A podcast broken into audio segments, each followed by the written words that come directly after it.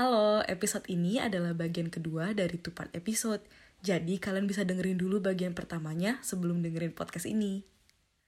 Jadi uh, kalau kalau masalah dulu uh, kenapa sekarang ke Makau itu apakah karena merit sekalian melayani atau gimana tuh Pester? Berarti dulu. Lucu juga sih kisahnya Makau ini semenjak aku kenalan sama Buni, terus lalu pacaran dari awal. Uh, aku pertama ke Makau itu dari tahun dua ribu satu, bolak-balik bolak-balik aja. Lalu akhirnya kami menikah di dua ribu enam, dan setelah itu anak yang pertama lahir, itu Olivier, di tahun dua ribu tujuh. dua ribu tujuh lahir, dan uh, akhirnya kami tetap tinggal di Indonesia. Jadi Makau hanya pulang aja karena keluarga semua di sini kan, bolak-balik saja. Dan sampai akhirnya di tahun dua ribu sembilan, kami mulai di-equip. Ini ada satu kisah nih, jadi kami itu mau di-equip, saya nggak tahu deh, saya sama istri saya tuh ngambil keputusan, kok kita pengen sungguh-sungguh banget ya, tiba-tiba berapi-api, pengen sungguh-sungguh. Lalu Tuhan kirimkan satu orang yang equip kita.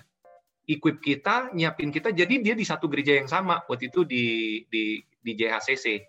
Jadi hamba Tuhan ini, terus akhirnya kita ke Senayan City, ya tempatnya Pak Bili, Bili Nyoto Rajo. Di situ akhirnya ada satu orang ini, hamba Tuhan selalu datang ke rumah tiap hari, tau nggak? Dan lucu banget, Tuhan kirim dia buat equip kita. Sampai saya pulang kerja lah, jam berapa aja dia bisa datang naik motor. Sampai akhirnya ngajar, sampai serius, sampai belajar teologi. Sampai disiapin papan tulis. Nah dari situ ya, kita belajar sungguh-sungguh. Dan ternyata one day, anak kami harus pulang kembali ke Makau. Intinya kayak gitu, si Olivier. Karena pemerintah Makau nanya, karena dia punya Makau I D. Akhirnya istri harus pulang, dan saya pikir, ah saya ikut aja sementara waktu, saya bisa bolak-balik. Nah setelah sampai di sini, saya bilang sama Tuhan, Tuhan, kalau aku bisa ada di sini, aku nggak mau jauh dari keluargaku. Kalau taruh aku di sini, aku mau grow more di sini. Akhirnya apa? Tiba-tiba ada offer lah buat saya. Saya ditawarin di dalam dunia media, di dalam dunia production, tetapi juga dalam dunia gereja. Tetapi tawaran ini begitu masif dan hebohnya, sesuai dengan skill saya, sesuai dengan apa yang saya mau, sesuai dengan root saya, yaitu saya mau melayani, dan kedua adalah saya punya passion yang begitu dalam di dalam dunia media. Akhirnya, saat itu saya katakan ini pasti dari Tuhan. Tapi waktu saya doa puasa, Tuhan bilang no. Tapi Tuhan reveal benar-benar di situ, Tuhan bilang apa? Start from zero. Nah, saya nggak ngerti, sampai akhirnya saya beranikan bicara dan menolak hal itu, dan akhirnya kita start from zero. Dulu istri saya juga awalnya cuma pikir bahwa ya kita jadi anak Kristen, orang Kristen, orang percaya, sungguh-sungguh, tapi nggak sampai gitu-gitu amat. Tetapi ternyata dua ribu sepuluh itu menjadi satu awal, yaitu apa? Church planting. Kami mulai church planting, kami mulai sewa satu apartemen kecil, kita datang menjadi menara doa selama tiga bulan. Ya beneran tiap hari kita berdoa, kita sewa, kita nggak tinggal di situ. Jadi khusus menara doa, dan orang-orang datang. Orang-orang datang, dan banyak banget orang-orang, sampai orang-orang dari berbagai macam background, berbagai macam agama, mereka datang dan Tuhan jamah mereka. Kita nggak ngerti bagaimana melayani mereka dengan benar ya, protokolnya. Yang kita tahu apa? Kita berdoa, dapat lawatan. Orang ada pelepasan, ada ini. Kami nggak berani sentuh sama sekali, tuh nggak Ravello sama Jovan.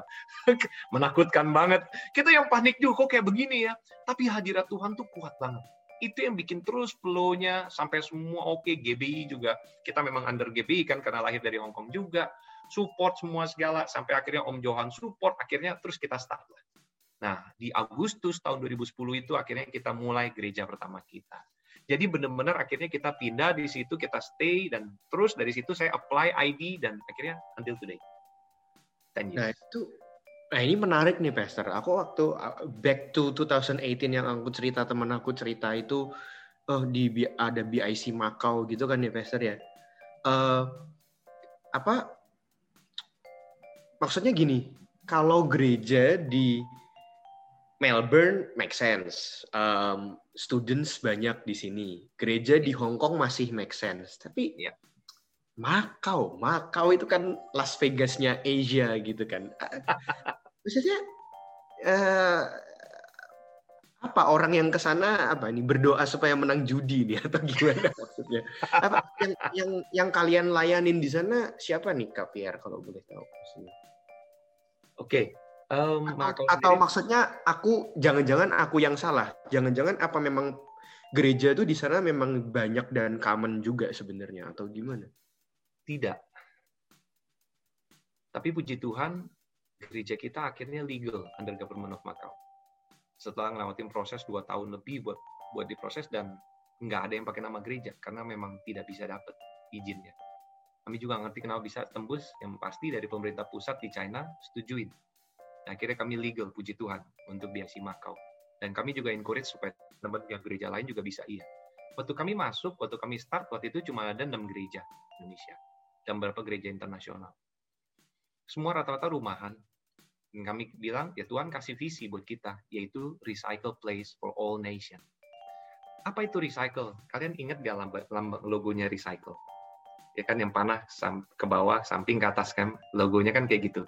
Nah Tuhan tuh bicara gini, ini hatiku, lalu panahnya ke bawah, kuberikan kepadamu, lalu panahnya ke samping, supaya engkau dapat melayani sesamamu, terus panahnya ke atas, supaya mereka dapat kembali kepadaku. Nah waktu bicara tentang itu, Tuhan tuh bicara yang di recycle itu cuma sampah, yang di recycle itu cuma barang-barang buangan, barang-barang yang tidak berharga.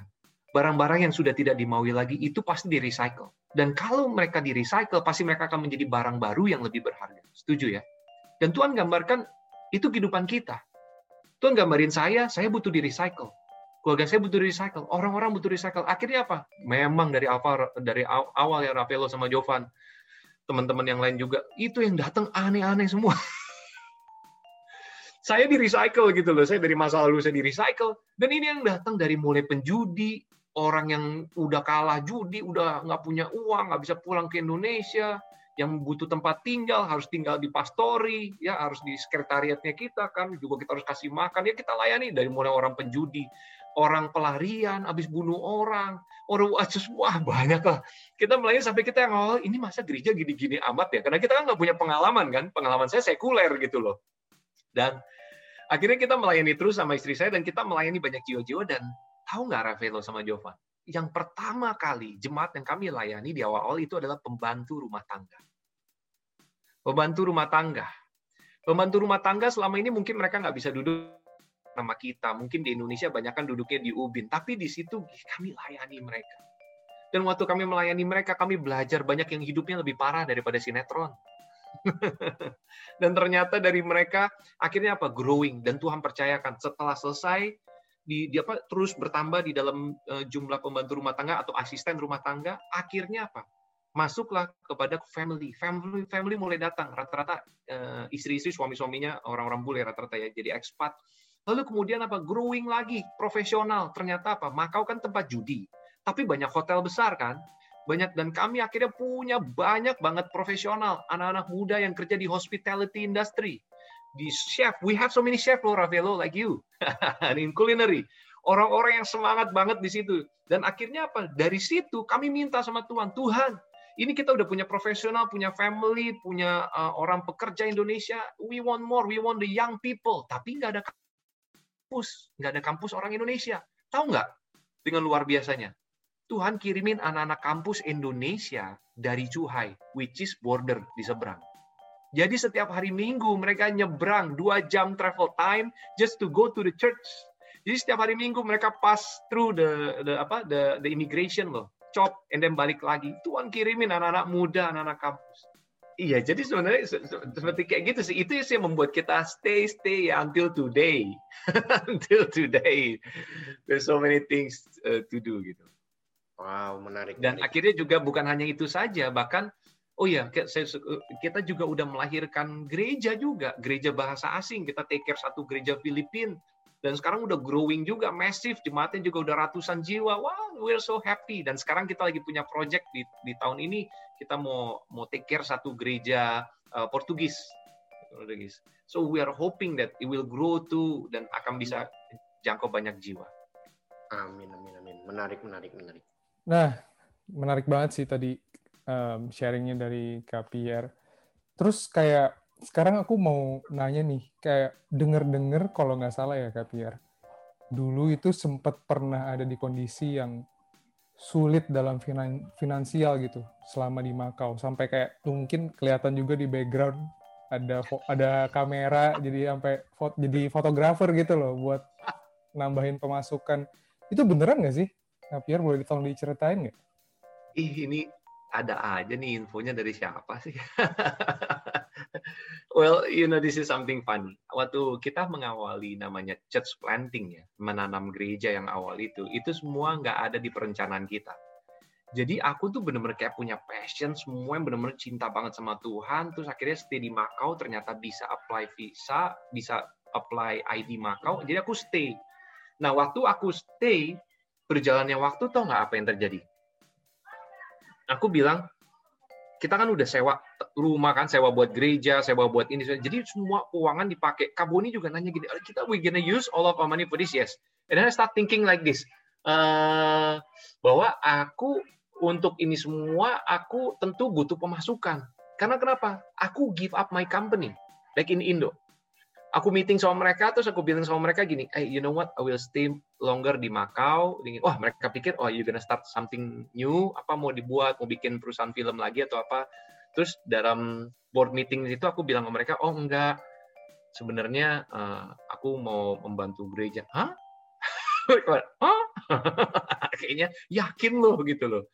Nah makanya waktu kami di sini kami pakai, kami menabur lah, menabur dari semua yang kami punya, sewa tempat semua segala macam, dan Tuhan nggak pernah kasih kekurangan buat kami.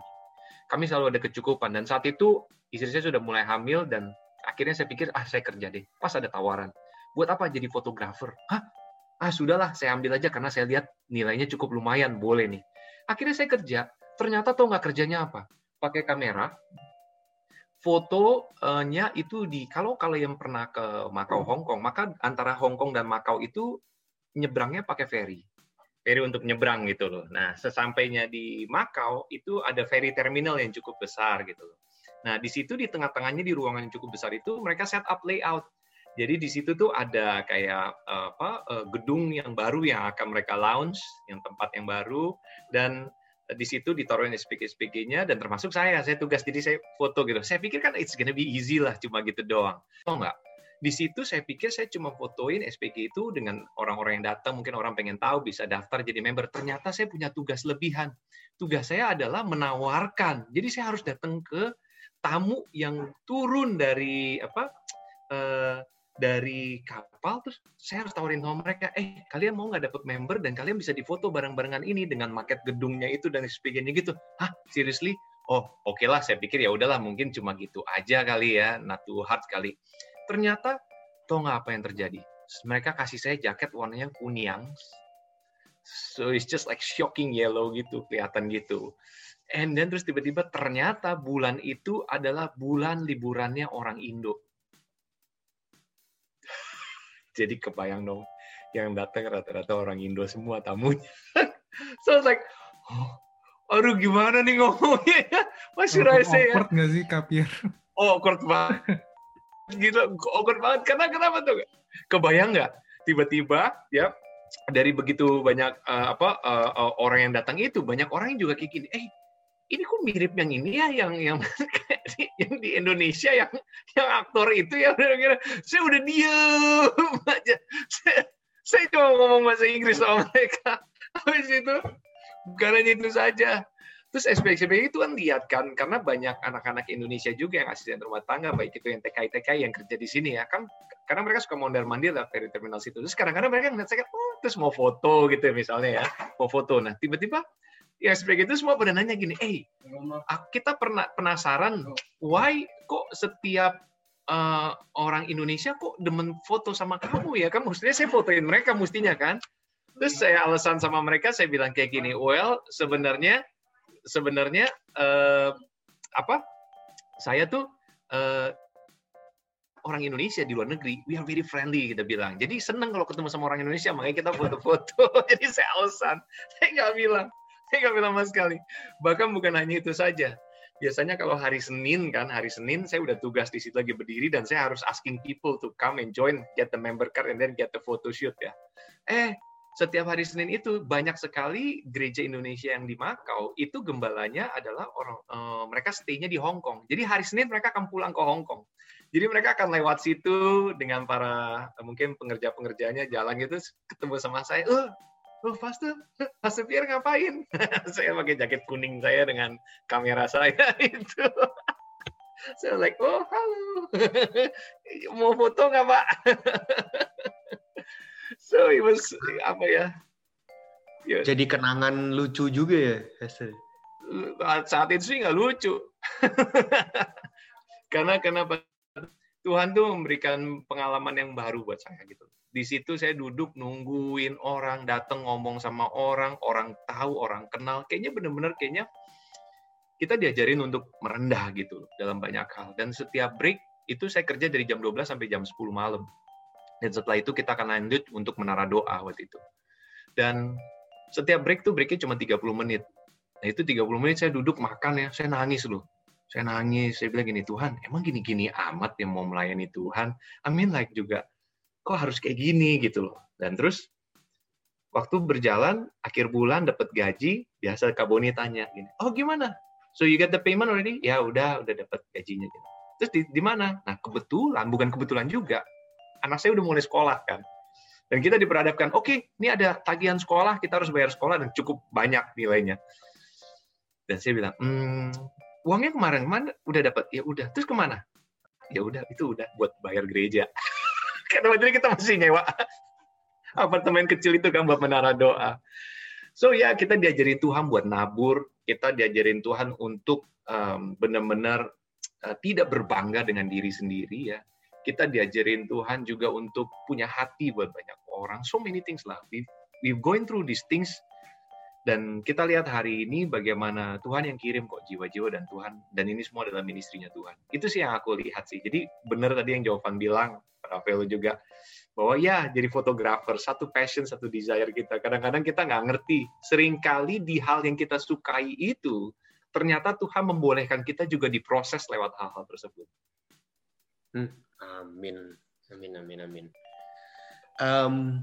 We'll move on to the next question ya, Pastor. Sure. Kalau aku boleh nanya uh, topik ini nih, Pastor ya. Um, hmm.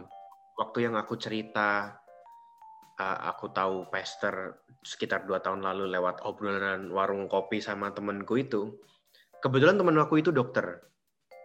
Terus uh, kayak kita lagi bahas, iya uh, Pastor B I C Macau itu uh, katanya ini ya apa uh, ada sempat kena sakit juga gitu. Um, kayak, is it okay if you share that story to us as well? Sure. Sure. Uh, tapi yeah. Mungkin bisa diceritain dulu what happened to you. Mungkin buat yang teman-teman yang dengar belum belum pernah tahu. Oke, okay. Aku ceritain dikit ya. Sekilas ya. Um, aku nih orang yang sehat, olahraga semua segala macam. Di tahun dua ribu empat tiba-tiba, suddenly. Uh, satu hari aku bangun, aku udah ngerasa badanku mulai habis, mulai kurus, mulai berantakan, kok rasanya nggak enak, lemes, capek, um, uh, buang air kecil sering banget gitu loh, perasaannya selalu craving buat yang manis. Dan find find out satu hari aku bangun tidur dan aku apa sorry itu say uh, muntah gitu loh. Semua apa yang ada dalam kok keluar semua. Akhirnya dicek, bawa ke rumah sakit, ternyata aku sudah mengalami asidosis, artinya uh, apa uh, asam itu sudah naik. Dan sudah mulai memblok pernafasan, seperti itu. Dan ternyata dicek semua darah dan hasil resultnya adalah aku itu diabetes tipe satu. Nah, aku belum pernah ada di dalam keluargaku yang diabetes tipe satu. Apa sih diabetes tipe satu itu?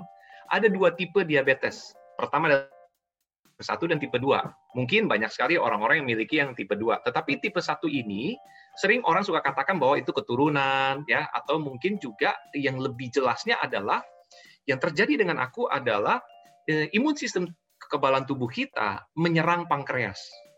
Jadi pankreasnya mati. Pankreasnya tidak berfungsi sama sekali lagi. Pankreas itu ada, tetapi dia tidak menghasilkan insulin lagi. Nah, kalau contohnya Ravello sama Jovan nih yang sehat nih, teman-teman yang sehat. Tuhan tuh God made us beautiful, God made us perfect. Sampai kita semua otomatis di dalam tubuh kita tuh benar-benar luar biasa banget. Nah, kebayang nggak? Berarti setiap makanannya masuk, minumannya masuk, semua kan diproses. Nah, kebayang nih salah satu organ tubuh tidak bekerja. Akhirnya tidak bisa menghasilkan insulin sama sekali. Dan apa yang terjadi? Apa yang terjadi? Tentu yang paling berbahaya adalah kalau tidak ditreatment, kalau tidak menggunakan insulin secara manual, maka akan mati. Intinya gitu. Nah, tentu yang tadi dikatakan dikarenakan imun sistem kekebalan tubuh itu banyak sakit penyakit. Nah, salah satunya adalah diabetes tipe satu. Nah, tipe dua totally different. Oke, okay? Jadi jangan sama ini. Mungkin banyak orang-orang suka, oh ya diabetes is diabetes. No, it's different. There's two types. Gitu. Nah, lalu bagaimana dengan tipe satu ini? Nah, tipe satu ini kami harus injeksi insulin. Jadi saya injeksi insulin secara manual. Nih aku tunjukin ya. Ini aku pakai untuk aku injeksi setiap hari.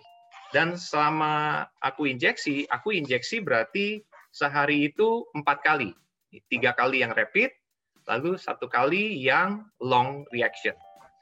Nah, suntikan ini aku injek empat kali sehari saat itu. Aku pikir, ah ini nggak mungkin, ini bohongan.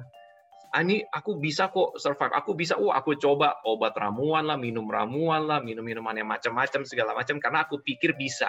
Karena memang banyak orang suggest seperti itu, sama seperti mungkin yang kedua, yang tidak completely rusak mungkin, eh, pankreasnya mungkin masih bisa dikerjakan hal itu, walaupun juga tidak selalu bekerja. Cara-cara obat-obatan tradisional dan sebagainya. Nah tipe ini, tipe satu, kami benar-benar totally harus pakai yang namanya insulin. Nah, semenjak hari itu everything change. Aku keluar masuk rumah sakit gitu loh. Um, rasanya I C C U tuh udah biasa banget. Aku keluar masuk uh, ruang gawat darurat di awal-awal itu udah biasa. Kenapa? Kayaknya udah sering banget. Tetapi satu hari setelah berjalan dua tahun, aku ngerasa down. Aku ngerasa badanku makin abis, nggak enak. Wah, it's tough for me lah gitu loh. Dan aku inget banget satu hari di dua ribu enam, sebulan sebelum aku nikah sama Kak Boni, tiba-tiba aku masuk rumah sakit. Karena sama, ketoasidosis. Jadi dia naik lagi asamnya, dia memblok pernafasan, sampai aku nggak bisa nafas sama sekali. Jadi itu karena kenapa ketoasidosis bisa terjadi? Karena darahnya tinggi terus. Cukup lama dia tinggi, tinggi, tinggi, tinggi terus, terus kayak kayak keganggu gitu loh. Semuanya dia berantakan, ritme di dalam tubuh berantakan, semua organ tubuh terganggu. Akhirnya aku dibawa ke rumah sakit dan aku di situ aku ngerasa pertama kali aku ngerasakan aku mau mati. Ini saya belum pernah ngerasain itu, tapi saya ngerasa saya takut banget. Saya ngerasa saya kecil kayak di film kartun tuh, nggak kita menciut-ciut gitu. Lalu tau nggak Ravello sama Jovan, perlahan-lahan di saat saya lagi struggling, dipakein uh, oksigen, dipakein begitu banyak alat-alat, tiba-tiba yang sebelah saya di dalam ruangan itu ada empat orang ya, sebelah saya tutup horden dan mulai dia sembahyang. Wah, orang itu gone. Terus beberapa jam kemudian di depan sebelah kanan saya, sebelah situ juga dia lewat juga. Jadi tinggal dua orang. Dan saya lagi struggling dan saya rasa takut banget. Beneran, saya rasa takutnya beda banget. Aku nih suka olahraga yang extreme sports. Yang bikin adrenalin rush. Jadi aku demen salah satu tuh yang bikin, wow, sampai begitu gitu loh. Tapi kali ini takutnya beda banget. It's totally different. Dan ternyata berapa bulan setelahnya, aku ngobrol sama Kak Boni. Kak Boni waktu itu tuh biasanya kan selalu ada di samping aku selama dua tahun itu masuk I C C U. Tapi kok kali itu enggak. Ternyata tau nggak Kak Boni bilang apa? Aku tuh di luar doain buat kamu. Huh, bangga lah aku lah. Wah ini calon istri luar biasa doain buat aku nih. Kamu doa apa? Terus Kak Boni bilang, ya aku kan udah nemenin kamu dua tahun dan kali ini parah. Aku udah bilang sama Tuhan, Tuhan ya sudah Tuhan capek juga nih. Memang kalau emang Tuhan mau panggil Pierre sekarang ya Tuhan panggil aja lah.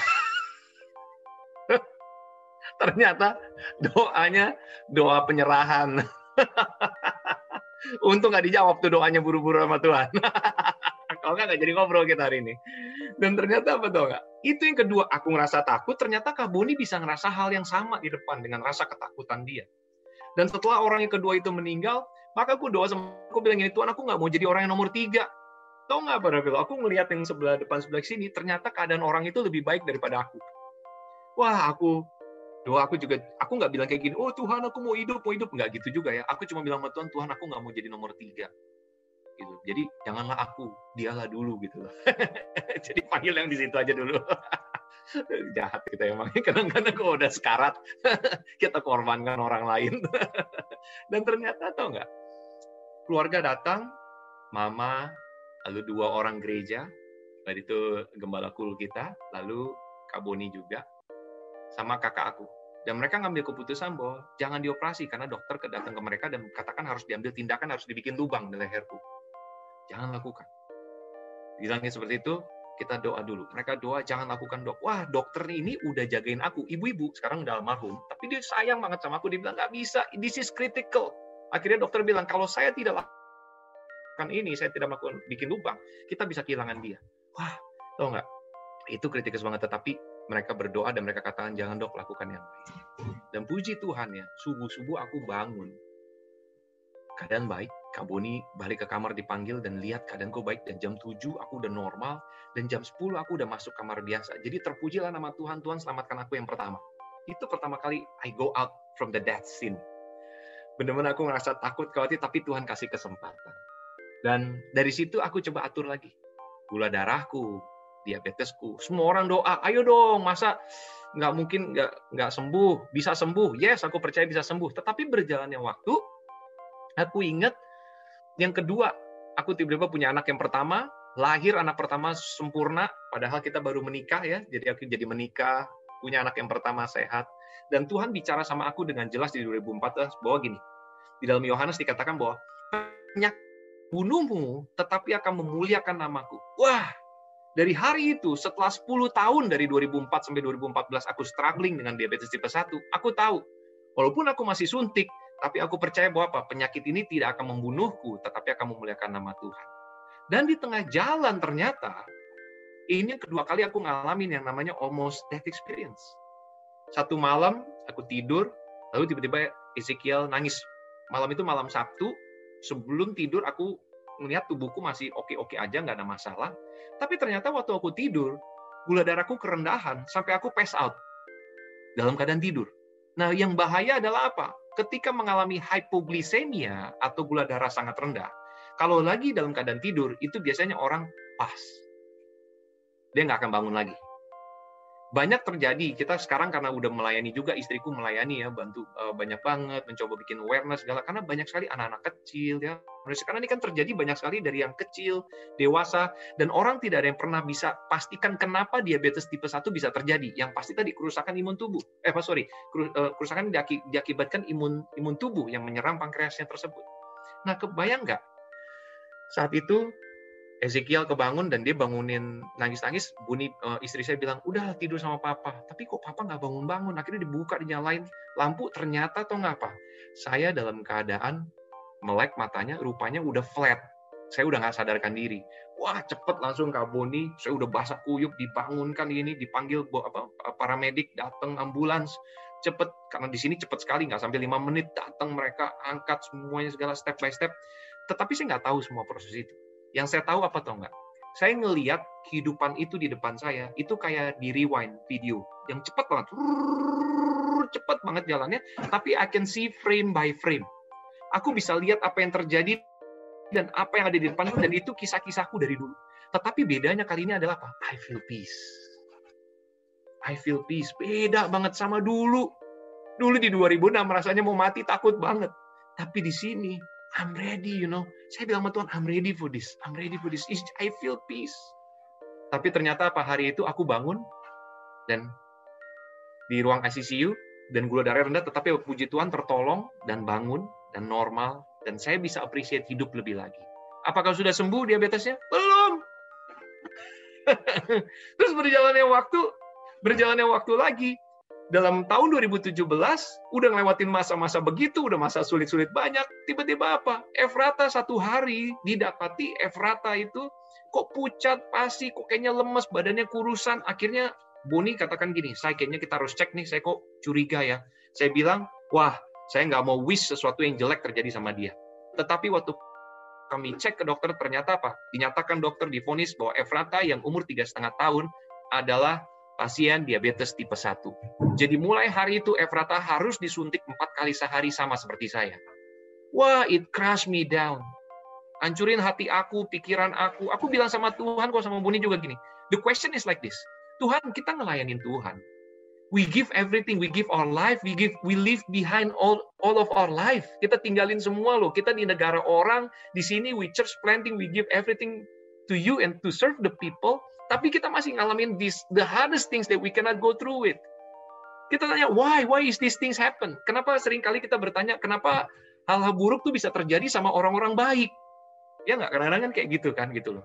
Tapi, tapi di situ, Efrata yang saat itu uh, kecil, tiga setengah tahun, harus disuntik empat kali sehari, aku langsung keinget memoriku yang sepuluh tahun awal sebelum Tuhan berfirman, kalau Tuhan tidak, penyakit itu tidak akan membunuhku. Tiba-tiba ketakutan, masa-masa masuk rumah sakit, masa-masa parah, sakit yang kacau balau, badan sampai kurus, habis. Itu semua comes out. All the fear comes out. Aku nangis tiap hari, aku lari pagi, nangis, aku main di kamar mandi, nangis, dan ternyata Buni juga sama. Tetapi aku coba untuk kuat, sementara kita masih harus melayani jemaat, melayani gereja Tuhan. Tetapi apa, hari-hari itu tiba-tiba karena pelayanan kita banyak di anak-anak muda juga ya di sister church kita. Semua bangkit dari bangsa-bangsa, dari Singapura, dari Jakarta, dari dari Bangkok, dari Malaysia, dari Hong Kong, dari dari Australia juga. Teman-teman semua berdoa, berdoa. And then they ask me, "Kak, are you okay, Kak? Pastor, are you okay?" You know what I said to them? "No, I'm not okay. I'm not okay." Saya bilang, "I'm just a normal person. I'm not okay." Tetapi you know what? What makes me stand? Saya bilang, "It's just my faith. Nothing else." Nggak ada yang bisa cabut iman itu. Itu yang aku bilang tadi dari awal. Passion kita ketika kita udah tahu apa yang kita lakukan hari ini, faith itu tidak akan fade away. Tapi it will make you stand firm. Dan apa yang terjadi tau nggak? Tiba-tiba Efrata ya, kita doa, doa, doa. Dan waktu dokter datang mau suntik dia ya, suntikannya panjang. Wah, saya udah sedih. You know what? Efrata tanya sama mamanya gini, "Mama, is this mean that from today, I need to inject like Papa?" Terus kita harus jawab dengan dengan berasa tegar gitu. Kita jawab, "Iya, yes, Efrata, yes." Tahu nggak dia bilang apa? "It's okay, Mama, Papa. If Papa can do it, I can do it." Waktu dia ngomong kayak gitu tiga setengah tahun, aku pikir kayak gini, ini bukan dia yang ngomong nih, pasti ini pasti ini ada pesan tersembunyi nih di balik semua ini nih. Tapi kita nggak ngerti kan, namanya kita normal human kan. Lalu apa yang terjadi? Dari hari itu terus di rumah sakit kita stay sebulan, tidur di lantai rumah sakit. Saya ingat banget setiap Efrata disuntik, this is what Efrata said. "Papa, Mama, look at me. I am strong." Waktu dia disuntik, dia disuntik dia katakan, "I am strong because my God is strong." Sekarang saya mau bilang sama kita semua, amin.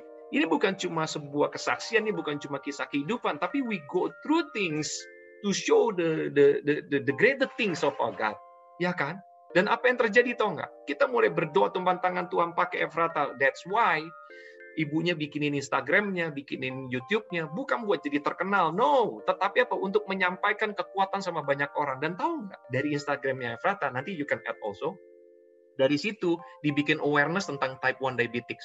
Ngajarin Efrata sekarang, dia sehari, dia udah bisa tiap hari apa? Ngecek darah sendiri. Pakai alat nih, dia bolongin tangannya tuh, keluarin darahnya, dia tes darahnya sendiri setiap hari. Dia udah bisa injek sendiri. Injek sendiri sudah bisa. Dia sudah bisa take care, walaupun tetap kita harus guide ya. Sekarang Efrata umur tujuh tahun, baru bulan tahun uh, bulan ini.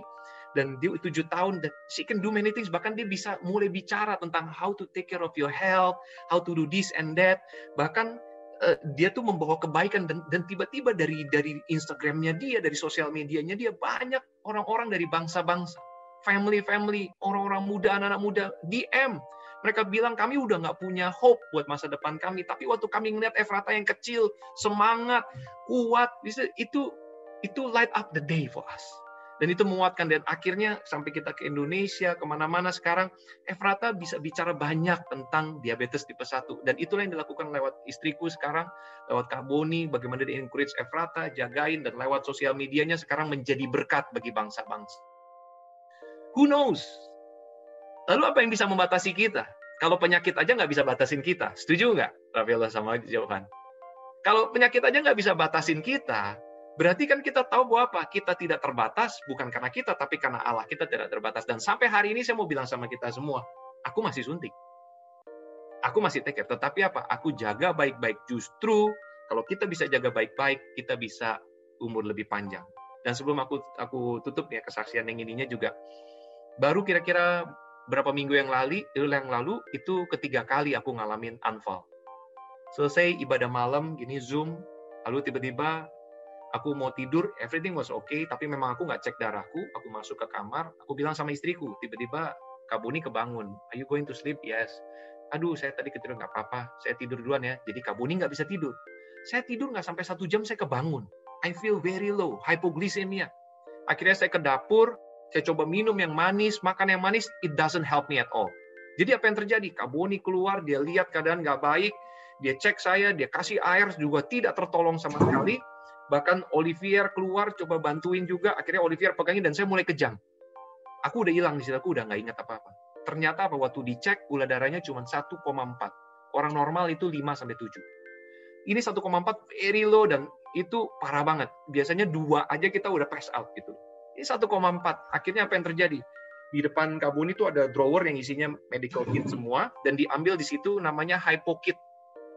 Hypo kit langsung disuntikin ke kaki aku. Saat itu juga pertolongan pertama is just like one shot, ya, one shot itu pertolongan. Lalu habis itu uh, hypokitnya namanya glukagen disuntikin ke kaki. Lalu habis itu lari, dan nggak kebetulan di depan rumah kami sekarang, apartemen kami ini di depannya adalah pusatnya bomberos, apa pemadam kebakaran. Jadi paramedik. Jadi langsung mereka keluarin ambulans, mereka bantu ke atas ya, dan dan puji Tuhan tertolong. Dan you know what? Sepanjang dari ambulans sampai di dalam ruangan I R, emergency room, sampai proses mereka X-ray, karena saya sempat jatuh, jadi di sini besar bengkak gitu, kepala saya sampai besar.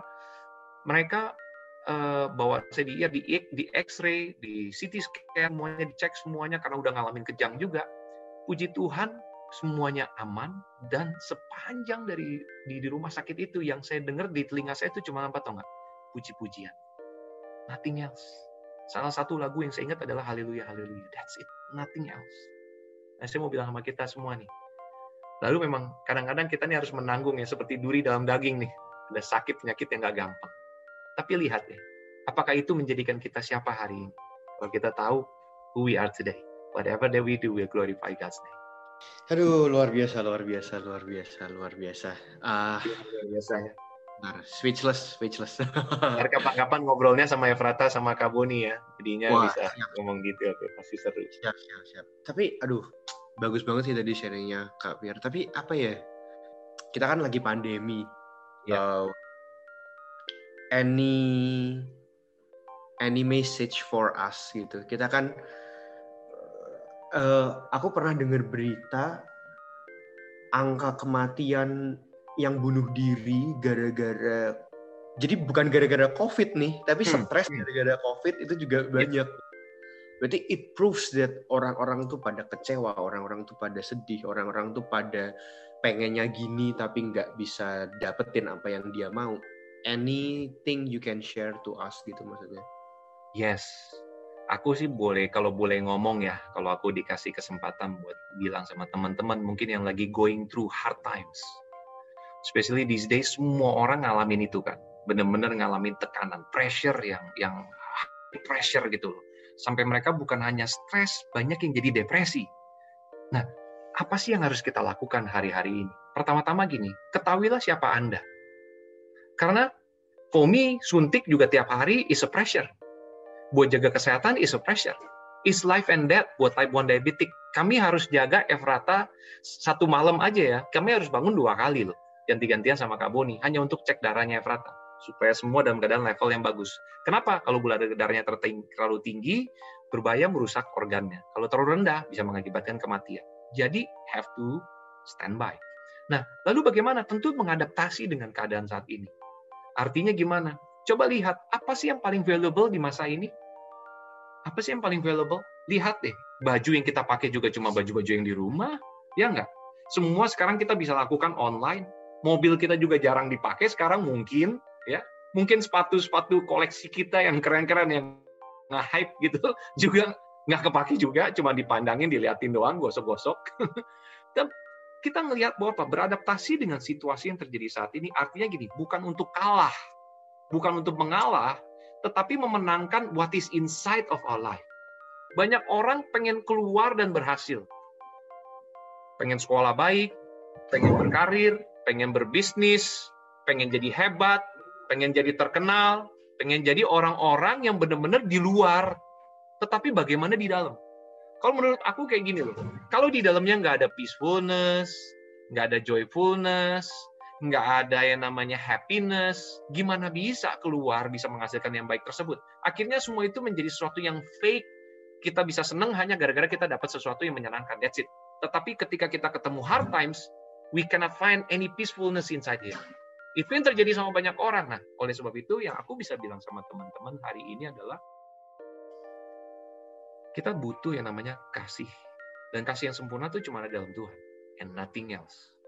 Kita nggak bisa namanya sekarang, oh tuh orang sakit gara-gara ini. Oh tuh orang depresi gara-gara ini. You jangan sembarangan ngomong tentang orang. You never been in other people's shoes.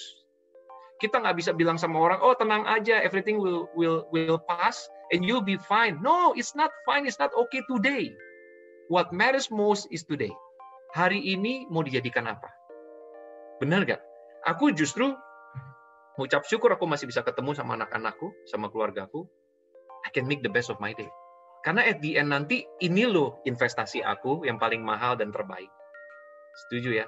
So jadi aku balikin lagi, Ravello, Jovan, you have your family. Build communications, build intimacy. Kalau kalian mau jadi orang-orang yang hebat di luar sana nanti, after pandemic, you will see you can be doubled if you know what to do today. Tapi kalau hari ini aja you don't get it, you don't peacefulness, yang ada cuma stress hari ini, yang ada cuma depresi. Nanti after pandemic ya, you get double depressed, you get double stress. Jadi whatever that we do today, ini akan berpengaruh banget buat apa yang akan kita hadapin di depan nanti. So hopefully it helps us today to conquer your fear, to conquer your stress, to conquer your uh, depressed. It's okay untuk feel weak. It's okay to know that you are weak. It's okay. But know one thing juga, bahwa apa?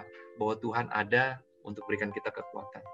Seperti kata Efrata tadi, I am strong because my God is strong. Amazing. Ah, thank you so much, uh, Pastor Pierre Rolland dari B I C Macau. We've come to an, uh, a closing, and this become our favorite question nih, Pastor okay. Pierre Rolland. Jadi kita punya uh, favorite question biasanya sebelum closing gitu. Can you share to us what is your favorite Bible verse and favorite song? Terus kalau ada, boleh nggak sharing favorite book juga? Itu di belakang sepertinya buku banyak sekali itu. Oke, okay, aku nih mau ngomongin ya nih. Sorry ya kalau misalnya. Oke, okay, pertama uh, versusnya dulu ya. Aku ingat Tuhan bicara ini kepada aku, dan kayaknya ini juga buat teman-teman semua malam hari ini mungkin sudah pernah baca ini, tetapi inilah firman yang Tuhan bicara waktu aku pertama kali start the church planting. Waktu jidat ketemu ubin setiap hari sampai jidatnya hitam. Dan ini di dalam Yesaya empat puluh satu ayat sepuluh katakan seperti gini. Janganlah takut sebab aku menyertai engkau. Janganlah bimbang sebab aku ini Allahmu. Aku akan meneguhkan, bahkan akan menolong engkau. Aku akan memegang engkau dengan tangan kananku yang membawa kemenangan. Katakan amin. Setuju nggak? Kalau Tuhan ada sama kita pasti menang. Nggak mungkin nggak menang lah. Ya, kalau orang Indonesia bilang nggak aci, nggak sendirian. Itu kan juga. Daud juga sama Goliat kan gitu. Lalu kemudian apa? Buku-buku, literatur, atau lagu-lagu sendiri. Justru hari-hari ini ya, salah satu yang yang yang apa yang yang aku aku ngelihat merubah aku banyak, terutama di dalam pelayanan yang bicara tentang pray, praise and worship. Aku ingat satu lagu itu di mana aku dulu tuh nggak bisa main musik, tau nggak? Aku nggak bisa main musik sama sekali dulu. Terus tiba-tiba semua pemusik pulang dari yang pertama Tuhan kasih satu satu satu satu satu profesional yang kerja di Hard Rock Cafe lah, yang kerja di Venetian, dia, wah, dari profesional itu melayani di gereja, wah jadi keren banget kan ceritanya. Tapi one day tiba-tiba mereka harus pulang, pulang. ke Indonesia, jadi sampai nggak ada satu-satu pulang, nggak ada orang. Kami bilang mau kapan lagi nih ikut orang-orang, kita buka kelas, orang-orang baru main gitarnya baru gini, greng, greng. And then I remember satu malam aku ambil gitar, gitar yang biasa kita buat cool, aku taruh di dalam pangkuanku gini, terus di dalam kamar aku tutup, aku nyembah Tuhan, aku main greng, greng, terus aku nyanyi, I sing praises to your name. Oh Lord, praises to your name. Oh Lord, for your name is great and greatly to be praised. Tahu nggak waktu aku nyanyi itu ya, nyanyi nyembah, nyanyi nyembah Tuhan saat itu. Give your heart to Him, you know. Terus tiba-tiba apa? Malam hari itu juga aku main musik. Malam hari itu aku tiba-tiba main gitar. Ini beneran tuh. Ini miracles. Caranya gimana itu? Aku juga mau. Caranya gimana? Maaf ya, jangan cemburu yang lain ya. Tapi tahu nggak hari itu? That night aku main gitar. The next day aku bisa lima lagu. Dan dalam waktu berapa hari bisa sepuluh dua puluh lagu dan terus aku main gitar. Jadi tiba-tiba waktu masuk di kelasnya di minggu depan, waktu di kelas gitar yang semua tahu aku nggak main musik, tiba-tiba semua, oke okay, kita belajar lagu ini, pastor ikut yang main greng greng greng. Loh, kok bisa main gitar sekarang? Aku juga nggak tahu. Duh, aku mau juga itu. And then you know what happened? Minggu depan ya, setelah itu Tuhan kasih apa tau nggak? Aku tiba-tiba main drum. Tiba-tiba sampai pelayanku gini semua. Jadi sampai yang main keyboard, are you sure? I don't know, I don't know, I don't know why I can play drum. So suddenly, beli gitar. Jadi ini maksudnya aku juga mau encourage teman-teman bahwa when you sing, when you praise Him, when you want to adore Him, you know, justru tuh talenta yang perfect itu datang dari Tuhan. Mungkin banyak dari kita pada sebel, wah tau gitu, gue juga kayak Pak Supir tuh gitu, minta-minta aja dapat. Dan tapi ternyata tau nggak Pak, di gereja B I C Macau saat itu, bukan hanya aku, setelah aku main gitar, lalu aku main drum, tiba-tiba lahir anak-anak yang baru, semua pada bisa main drum, semua pada bisa main gitar, tiba-tiba turun, kayak pengurapan itu turun. Dan itulah cara Tuhan. So, I sing praises to Him until today. Itu salah satu lagu yang touch aku. Oke, okay, thank you. Thank you banget sekali lagi buat Pastor Pierre. Udah, tadi kita juga udah ngobrol banyak ya, soal kopi lah ya. Soal mobil, soal motor. Iya. Yeah. Banyak sih yang kita udah omongin tadi sambil nunggu juga. Anyway, ya, seru, iya seru-seru seru banget. Anyway, uh, biasanya kita ngomong tuh kalau mau closing ya pokoknya intinya ya seperti um, ya thank you udah dengerin, um, jangan lupa cek Instagram kita, Spotify, YouTube, Cultivated Podcast gitu. Cuman kan yes, itu udah mainstream, udah biasa. Sebelumnya aku mau nanya, kalau di Makau itu sama Hongkong sama nggak sih? Pakai Kantonis gitu nggak? Orang-orang yeah, ngomong. Kantonis sama Kantonis sama kalau di Makau Kantonis sama Portugis. Oh Portugis. Kak Pierre ini bisa nggak sih ngomong bahasa Kantonis? Buat makan, buat uh, jalan-jalan, buat nawar barang. Oke, okay, I can live. Kalau mereka udah mulai gini, wah, lu bisa ngomong Canton ya, wah, mereka mulai bangga kan orang Chinese karena ngeliat saya kan beda gitu. Wah, apa aku ngomong panjang lebar, kita udah mulai lost. Langsung Boni, Boni, Boni, Kak Boni. Tapi bisa nggak Kak Pierre tolong dikit-dikit aja mungkin closing gitu, pakai bahasa Kantonis mungkin. Ya udah deh. Oke, santai kin hong. Yesu cufuk deh. Apa itu artinya? Artinya uh, apa? Stay healthy. Oh. May God bless you. Amin, amin. Semoga juga Tuhan memberkati Kak Pierre, keluarga. Stay safe. Amin. Semua rencana kedepannya semoga berhasil juga. Terus bisa dipakai Tuhan lebih lagi ya. Haleluya. Buat teman-teman semua yang udah dengerin episode kita hari ini, jangan lupa juga denger-denger episode kita berikutnya. Kita kita bisa dicek di Instagram, di Spotify, dan juga di YouTube, Cultivated Podcast. Mungkin Kak Pierre mau sharing sosial medianya Kak Pierre gitu, biar orang-orang... Boleh. Tahu. Kalau teman-teman mau join, mau nanya-nanya, mau minta didoain, apa segala macam juga, please join in. Saya punya uh, Instagram juga di at uh, Pierre Rolland C. Pierre-nya itu P I E R R E, lalu R O L A N D, C. C-nya tuh dari Kristi sebenarnya. Jadi Pierre Rolland C. Ya. Atau bisa juga lewat Efrata. Efrata at Efrata Taylor. Taylor-nya adalah T A Y L O R. Hmm. Ya, jadi Efrata Taylor. Efratanya E F ya. E F R A T A T A Y L O R. Oke. Okay. So, Pierre Rolland C atau Efrata Taylor. Bisa lewat dua itu, lewat Instagram aja, easier. Atau you can find me through my uh, YouTube-nya Efrata juga sama. Namanya juga itu juga. Dan juga Facebook dan yang lainnya. Yang lainnya add-on. Oh. Ya udah. Terima kasih sekali lagi Kak Pierre. Uh... Teman-teman juga kalau mau ngecek tuh tadi Kak Pierre udah kasih tahu Facebook, um, YouTube, segala macam sosial media. Kalau mau kepo-kepoin kehidupannya Kak Pierre, mungkin mau nanya-nanya juga, mau minta didoain dan lain sebagainya. Juga kalau mungkin penasaran gitu sama acara-acara yang ada di B I C Macau juga tadi udah di-share. Sekali lagi, thank you banget buat kalian semua di rumah yang udah dengerin. Terima kasih semua uh, buat uh, kesempatannya kali ini juga. Jangan lupa kita bisa um, apa kita bisa dengerin podcast ini, Cultivated Podcast, di episode berikutnya. Jangan lupa cek di Spotify kita, di YouTube juga sekarang ada, dan juga di Instagram kalau mau ngecek tentang jadwal atau episode atau um, tamu kita berikutnya siapa, atau mau ada question, question and answer juga bisa cek di Instagram kita. Thank you sekali lagi Kak Pierre. Thank you so much.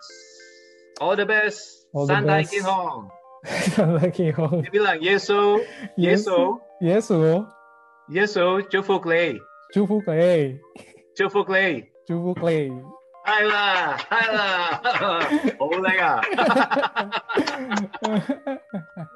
Luar biasa, dapat tantangan, dapat hadiah nanti dikirim buat Jovan sama Mbak Ravello ya. Oke, tunggu kedatangannya Kak Pierre kalau main ke Melbourne ya. Yes, we will. See you guys there. See you. Oke. God bless you. Terima kasih sudah mendengarkan podcast kami. Share podcast ini kalau menurut kalian memberkati. Cultivated Podcast tersedia di Spotify dan YouTube, dan kalian bisa cek juga Instagram kita di cultivated dot podcast. Terima kasih.